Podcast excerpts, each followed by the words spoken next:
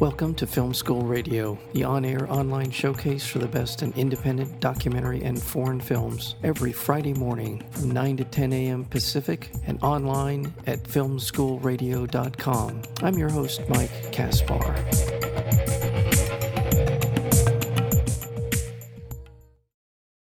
Directed by Emmy Award winning filmmaker James Jones, the powerful and at times graphic film that tells the story of the disaster and its far reaching ripple effects entirely through the extraordinary and immersive footage shot on site in the hours, days, and weeks and months following the accident at the Chernobyl nuclear power plant. As soldiers, pilots, and miners were called upon to contain the radiation at huge physical risk, the Soviet apparatchik continued to deny and distort the enormity of the situation. The film is called Chernobyl, The Lost Tapes, and we're joined today by award winning filmmaker James Jones. James, welcome to Film School Radio. Great to be with you, Mike. Thank you. This was uh, an event when I was growing up that was one of those sort of markers in the road of of the world and just something that the the idea of the unimaginable happening, but not really sure if what happened did. It was kind of this weird perception. We knew something was pretty terrible, but the extent of it was more or less hidden from view, not only from us, but also from the, the people of the Soviet Union. So to see this film, The Lost Tapes, the Chernobyl, The Lost Tapes, is to bring clarity to something. And it's that that idea that, you know, you know you what you believe, but you're being told you're crazy to think it is in full view here. And that not just for me, but for those people who are directly impacted. How did this project come to you? And I mean, obviously, your previous work is a calling card for this particular project, but how did this come to you? Yeah, so th- thanks, Mike. Yeah, I mean, I've lived in Russia previously. I, I, speak Russian, so I've always had a kind of fascination with Chernobyl.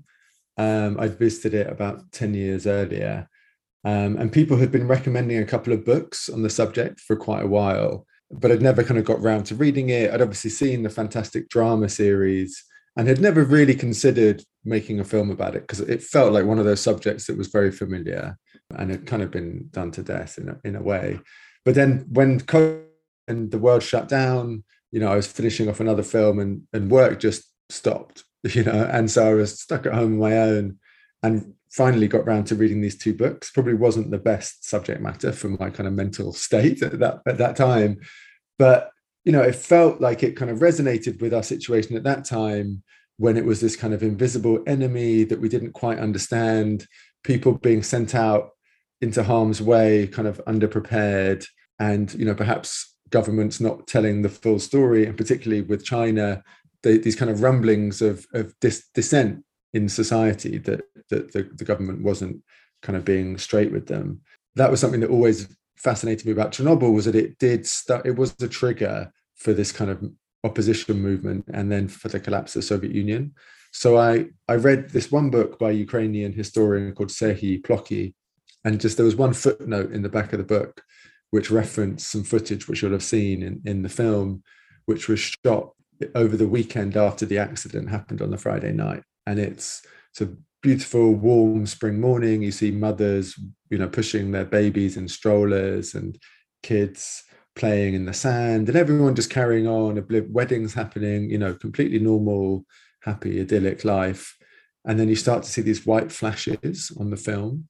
And those white flashes were because the level of radiation after the accident was so incredibly high but these people were all completely oblivious and then gradually you see men in kind of military gear and protective gear coming and kind of spraying the streets and you get a sense that okay the authorities do know something bad has happened here but the people are carrying on you know in the dark. And i just thought wow you know if that was filmed literally hours after the accident i wonder what else was captured. So it set me off on this kind of you know down these rabbit holes just trying to track down everything that was filmed at the time. And i was kind of amazed to discover that more footage than you would ever have imagined was actually filmed by documentary crews at the time. Yeah, but these were government official government crews, right? Yeah. Yeah, so they were state kind of film studios, you know, and basically a handful of them were given access to the plant after the accident. And the idea was that they would document this kind of great heroism. The Soviet Union responding to this disaster in a way that only they could, and it would be this source of great pride.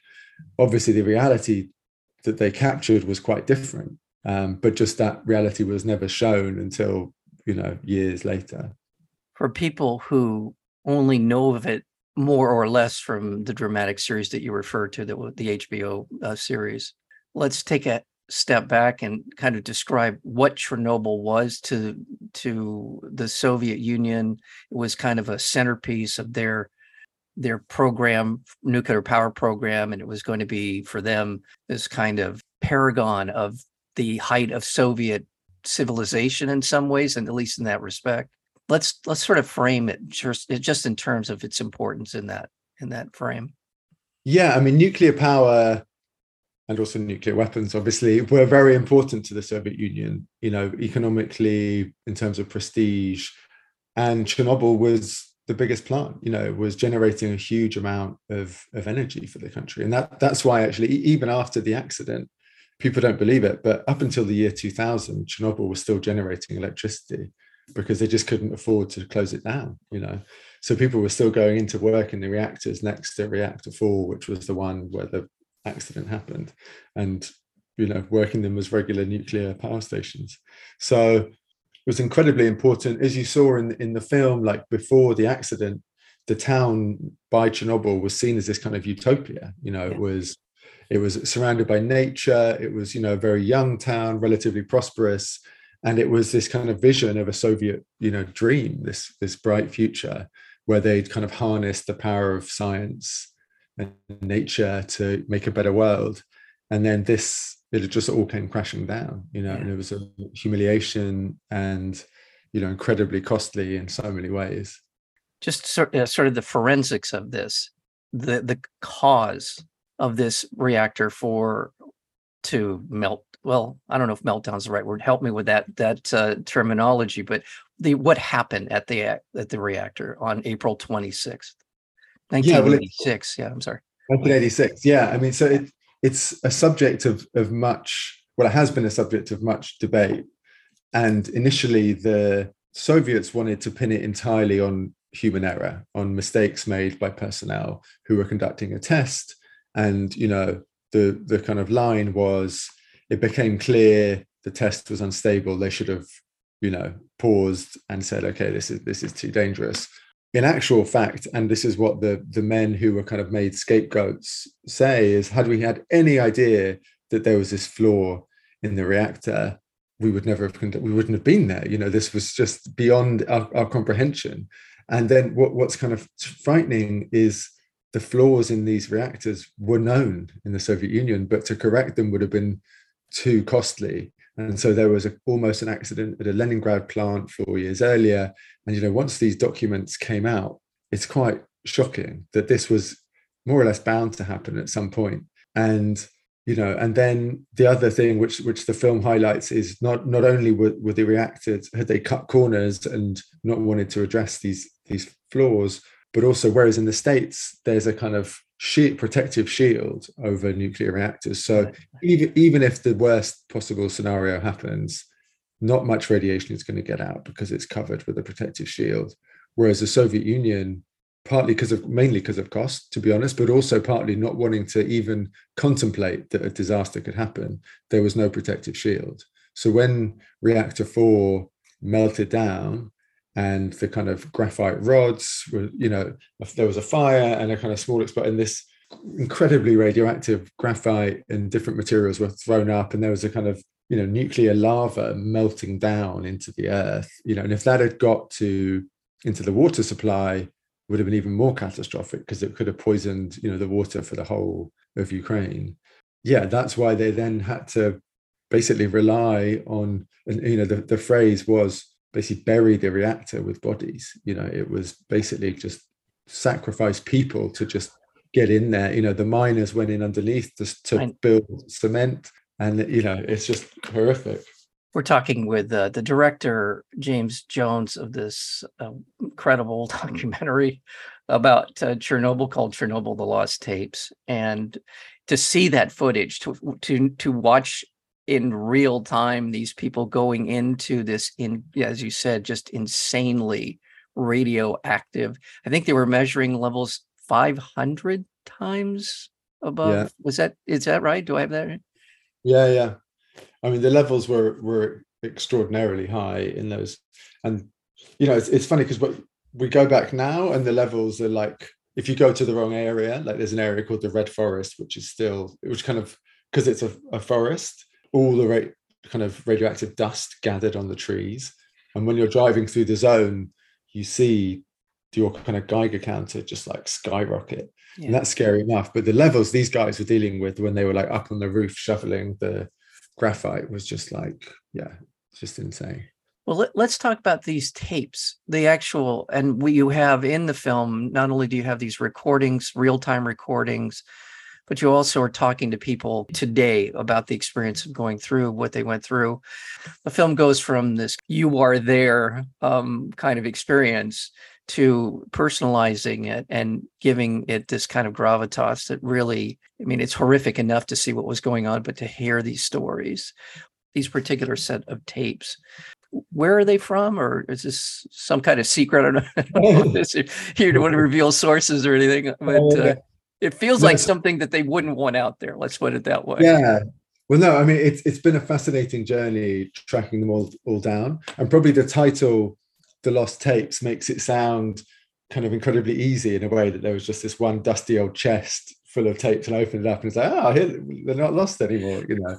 and as ever with life, it's much more kind of painstaking and complicated. And it was, you know, a year and a half really of tracking down, you know, cameramen who'd been there or their relatives who who are surviving, you know, still alive now. And, you know, sometimes it was that there'd be a kind of roll of film held in a state archive in Ukraine, but more often it was, you know, a scientist has filmed three hours of this stuff or this, you know, and it's a bit it's it's chaotic because even the state studios they no longer exist you know when the soviet union collapsed these state studios ceased to exist and so sometimes people would hang on to it but you know a lot of the stuff on the roof of the liquidators you know clearing the graphite that was um shot by a documentary crew on tape.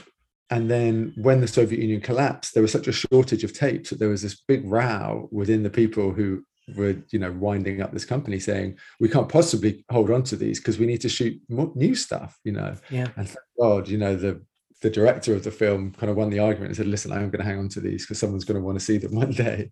So it was you know it was an amazing journey and, and we'd find you know often you'd see like a fragment of something on on youtube and, oh my god where's that from? And you'd find you know you'd message a person and it was a kind of detective game of of just finding all of this stuff. And you know every time we thought like okay now we've got everything suddenly something else you know it'd be pe- people in hospital suffering the effects of radiation. Like, i can't believe this was filmed you know? And that as you say that's what's so kind of counterintuitive is like it was so shrouded in secrecy. There was such a big cover up and yet so much of it was filmed. It just seems yeah kind of completely counterintuitive and strange.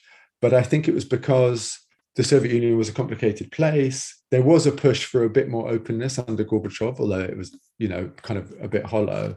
But they would film this stuff and then probably no one would ever see it, or it would be used in a very particular way to make a certain point. But yeah, I was shocked at how much of this had survived. And often Yeah. we, we were told, oh no, the KGB destroyed that years ago. Yeah. You know, but, no, but often it wasn't that. It would be so and so's got it under their bed, or you know, Alexei has run off to America to try and sell it and make his fortune. You know, it was always just like messier than you would think. And and sometimes it was, you know, one guy who shot some of the most beautiful footage was 24. Actually, his, his birthday is on the same day as the Chernobyl accident happened. And he was a very junior person in the army, but his superior officer knew he'd been to film school. So when the accident happened, he said, Hey, you know how to use a camera. Why don't you go to Chernobyl? He was like, Great, you know, young guy off an adventure. And he'd never showed his footage to anyone. wow So, Wow. you know, and he's still working as a cameraman now, which I find totally bizarre because, you know, you would think he'd be, it's stunning footage. I think just like emotionally, it was difficult for him to share it. And he'd always kind of planned to do something with it. But I think there was a lot of trauma attached to it. And, you know, so persuading him to share it with us was a, you know, a long process. But, you know, he thankfully is, is kind of proud of the film now. Um, but yeah, it was um it was an epic process, and even the bureaucracy of these like Ukrainian and Russian archives is a whole saga in itself. So oh, I'm sure. you know, I, I, just make an observation, may not be true, um, but authoritarian regimes like to document stuff. Yeah, absolutely. Yeah, and yeah, it's a way they think of like controlling. This, yeah, it's part of the controlling of the of the messaging and yeah. telling their story the way they want it told. I want to yeah. let people know that uh, Chernobyl: The Lost Tapes is going to be debuting on Wednesday, June twenty second. Uh, say check your local listings, but it says nine o'clock here, nine o'clock on the east and west coast for HBO. It'll also be available streaming on HBO Max. Uh, I I just cannot tell you how how this film gives so much resonance to uh, to the event. Uh, it, it it really goes from kind of a newsreel uh, sort of perspective of what happened to something certainly much much more in depth and uh, it's evident just what a shitstorm it was just in terms of just the reaction to it the the the reaction on the part of the officials the reaction on the part of people who really didn't know. They were having may day events 5 days later right? In all yeah. of this may day events hunt thousands of people in the streets of chernobyl. I mean just the just that alone the the the abuse of these people knowing what they knew is just unfathomable right? Yeah. Yeah, I mean the May Day parade is is really grim because yeah, it's it's women, children, you know, f- full of joy, and it, it's funny like hearing accounts of people who were there at the time. There were there were kind of murmurings in the crowd because they were saying like usually up on stage it's full of politicians and their family, and this year there's like there's not many of them there. What's going on? And it's because the politicians knew, so they'd all got out of there. You know, they'd gone to Moscow or wherever, yeah. And but they just did, they wanted to show the world that everything was okay. There was no reason to panic. So they let it go ahead, even though it was actually even that like the morning of the event, the radiation levels like took another spike, but they still went ahead with it. Um, just yeah, one quick observation. I mean, even with Three Mile Island, the government made here in the U.S. made an attempt to make it sound like really no, nothing to see here and then also Fukushima, you know, there was at least initially like, well, we think we've got this under control. I mean, I, and I understand the sort of institutional reaction, no matter what, to not run out into public with your hair on fire. I get that, but the the, the level of sort of callousness that that that accompanied Chernobyl is just hard to fathom. Yeah, and I, and I think you know all governments you know do manage the message a bit, but I think for me, the most shocking, apart from you know covering up the reasons it happened and all the rest of it, but the people who got sick were told, no, no, no, this is nothing to do with radiation. You know, your hair falling out, this cancer, like all these things that your body is going through, nothing to do with radiation. It's all in your head. And they coined the term radiophobia, which was basically saying this it's a kind of psychosomatic problem that you have and they said, you know, actually the the health effects from the Chernobyl accident are neg- negligible, and it's actually just this radiophobia, which is just kind of gaslighting a whole nation. You know, it's just extraordinary.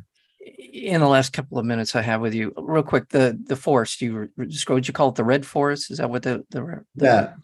How long is that basically going to be uninhabitable? Do we have like numbers? I yeah. on that kind of stuff. I'm trying to remember now, but it's certainly tens of thousands of years. Yeah yeah let's give this some um, perspective right yeah you know but, but but someone should have told the russian army because the russian soldiers actually when they were invading from the north they dug trenches in the red, red forest which is you know one of the stupidest things you can possibly imagine and i think a number of them did suffer from radiation uh, sickness so you know people don't learn the lessons yeah, well, I mean, and in Fukushima, how long is that going to be with us, right? We've not mm-hmm. learned the lessons that nuclear power has benefits, but it also has dire consequences if it's not if it's not taken care of. One last thing, because this is you mentioned it earlier. This, in many ways, was a significant factor in the collapse of the Soviet Union. The, the, it collapsed only if what four, let's see, three or four years later right? 1990. Uh, yeah, ni- 1991 was the full collapse. So five five years basically. Five years. So it would. How would you describe its impact on on what happened to the Soviet Union? So it was, you know, there were a lot of issues with the Soviet Union. So you know, we can't say it was the only cause, but it was certainly a trigger. And so within Ukraine, it galvanized a population to demand independence. You know, they were they've been lied to for years and years by the Kremlin, treated poorly, and it not only angered the people, but also gave them cover to go out onto the streets because they could, you know, the, the Kremlin gave them some leeway because it was a kind of ecological issue. So it, it basically led to the first public protest in the Soviet Union. And once that happened and people were angry and able to speak freely, that was the beginning of the end. And, you know, the Ukrainian people are very strong and resilient, as we're seeing again today.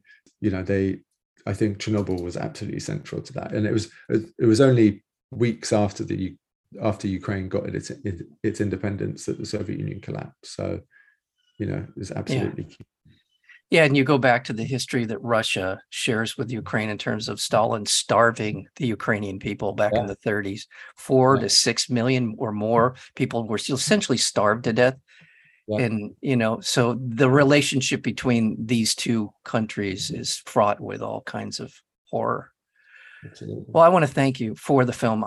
It's such an important thing to be able to to watch and to understand and kind of digest w- what it means, not only for the people of Ukraine, but in general in the world, and and the way that these things can unravel in ways that are not just specific to the event, but beyond, well beyond the actual event itself. And and I'm and uh, to the people who step forward, uh, my my hats off to them for their courage and for those people who essentially threw themselves on top of that fire at Chernobyl. What they did is just it's hard to even imagine what they went through. So, thank you, James Jones, for your work, and thank you for being here here on Film School Radio. Thank you. Thank you so much, Mike. It's a pleasure.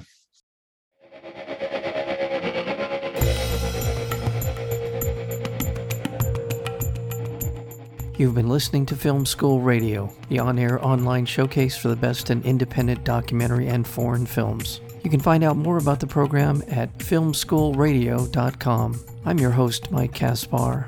Thank you for tuning in, and we'll see you next week with another edition of Film School Radio.